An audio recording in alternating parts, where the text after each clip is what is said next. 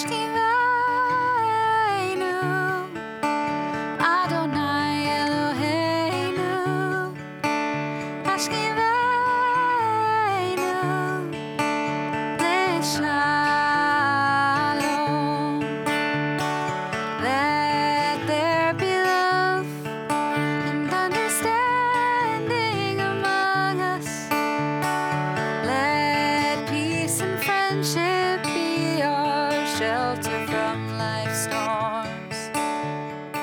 Shalom, and welcome to Torah to the People, a podcast from Temple Israel in Memphis, Tennessee. I'm Rabbi Micah Greenstein. We hope you enjoy this selection of our sermons, classes, and conversations with inspiring people from across the Bluff City and around the world. It is my honor in just a moment to welcome Gail Berkowitz and Carol Levy to come to this pulpit and offer words tonight in lieu of a sermon from me. And there is so much I could say about both of them. However, I know they can say it much better. So I'm going to be quiet now as I welcome them to the Bema to give tonight's sermon.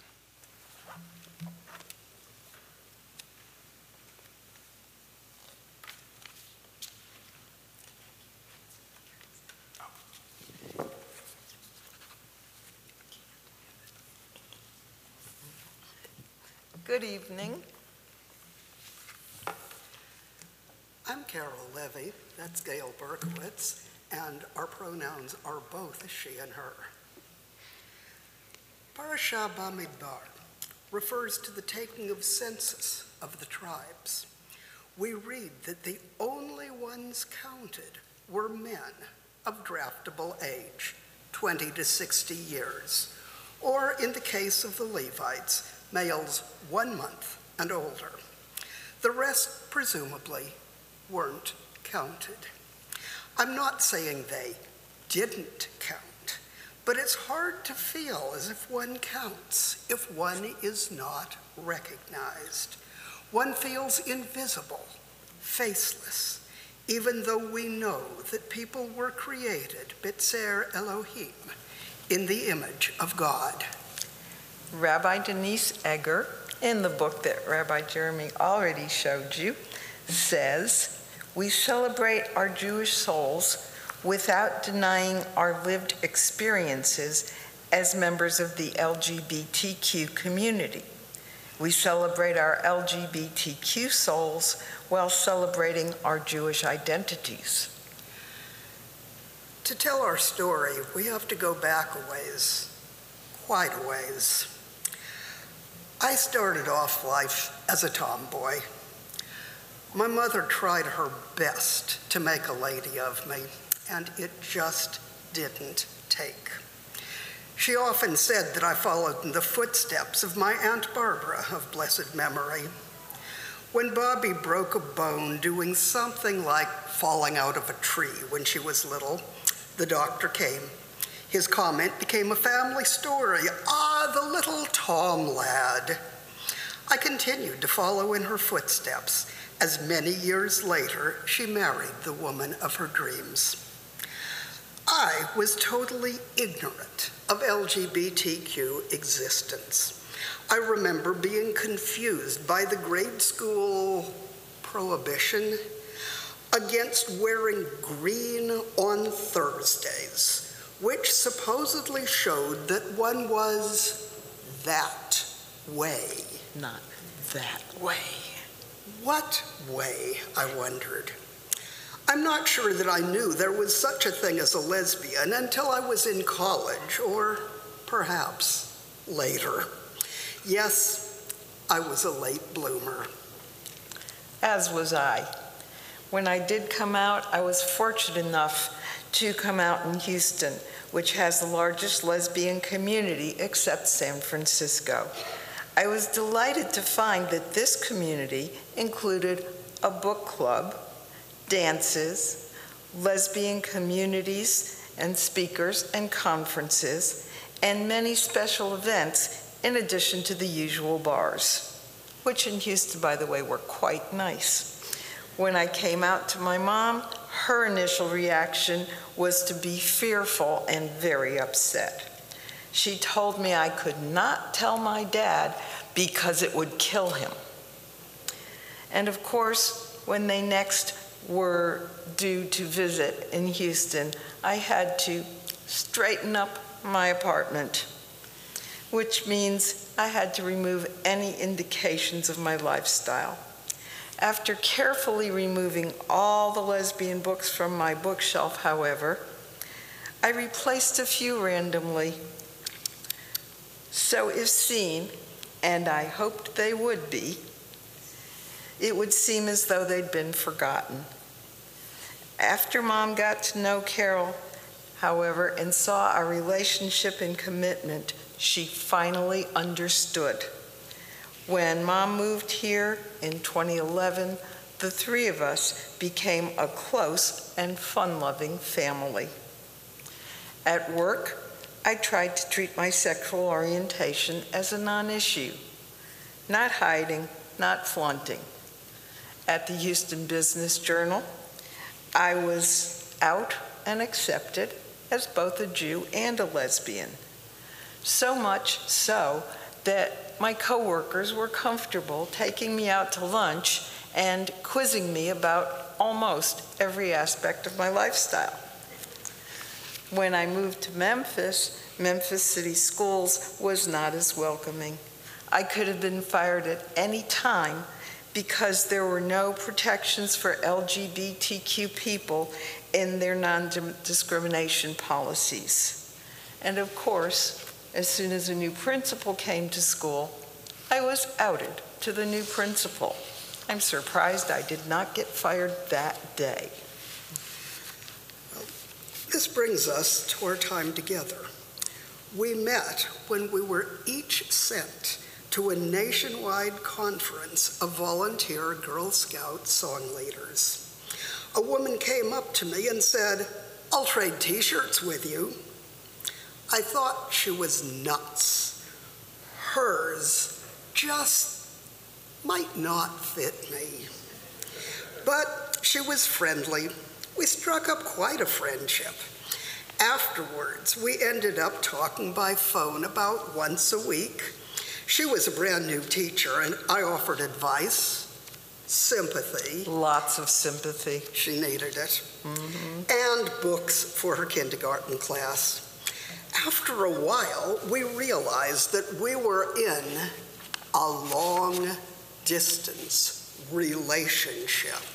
Scary. Until. Until we decided that it was time to move in together. It made more sense for me to move to Memphis because Carol was close to retirement. So here I am. Shortly afterwards, Carol became extremely sick and was diagnosed with pulmonary hypertension. When her mom came to help, she was very pleased to see our commitment to each other. And this was without having said in sickness and in health. That was when she really started treating me as a family member. In Memphis, we found that Reform Judaism and Temple Israel are not just tolerant, but accepting and welcoming. As a matter of fact, we have also felt that love from other parts of our wider Memphis Jewish community, people that we've interacted with. For example, just before Gail moved to Memphis, I went to the JCC to upgrade my membership to include her. I asked if they would give us the same rate given to married couples. I had all of my arguments ready to explain just why they should, but the membership woman astounded me by saying, Yes.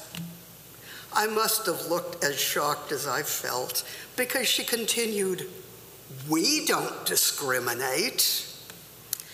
And then came the 2000 CCAR resolution, officially backing any rabbi's decision to preside over a gay union, they didn't call it marriage, through appropriate Jewish ritual.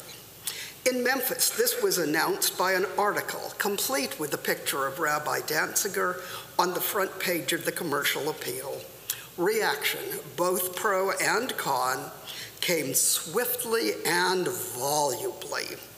The rabbis did what rabbis do best. They decided that education was in order. They called a meeting to explain the reasoning behind the decision and why such a resolution was necessary. Then they opened the floor for questions and comments. Whether for or against the resolution, congregants referred to they or them as if none of those people could possibly be in the room. Remember when I talked about feeling invisible? So I was the last up to speak. I introduced myself and said that I was going to give a face to the faceless.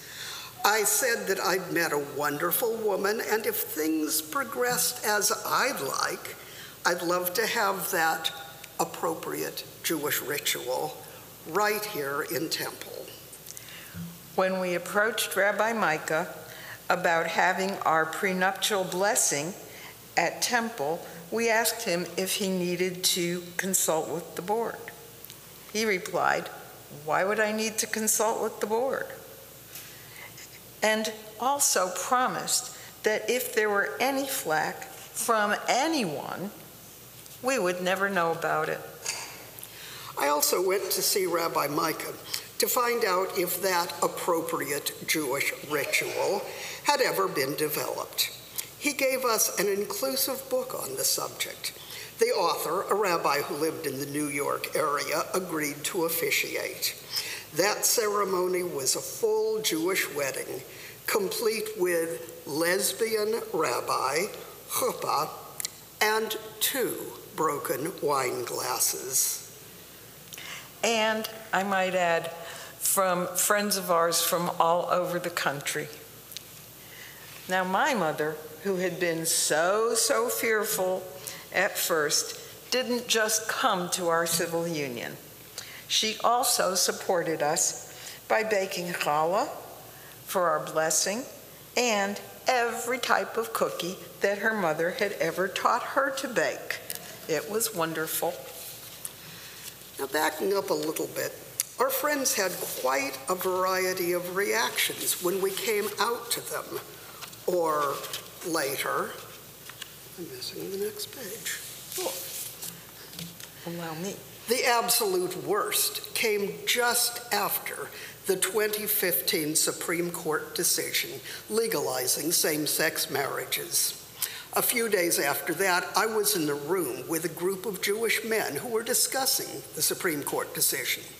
One elderly man, now I've got to say, he was a wonderful man and had many, many mitzvot to his credit. But he said, When I was a boy, I studied Torah.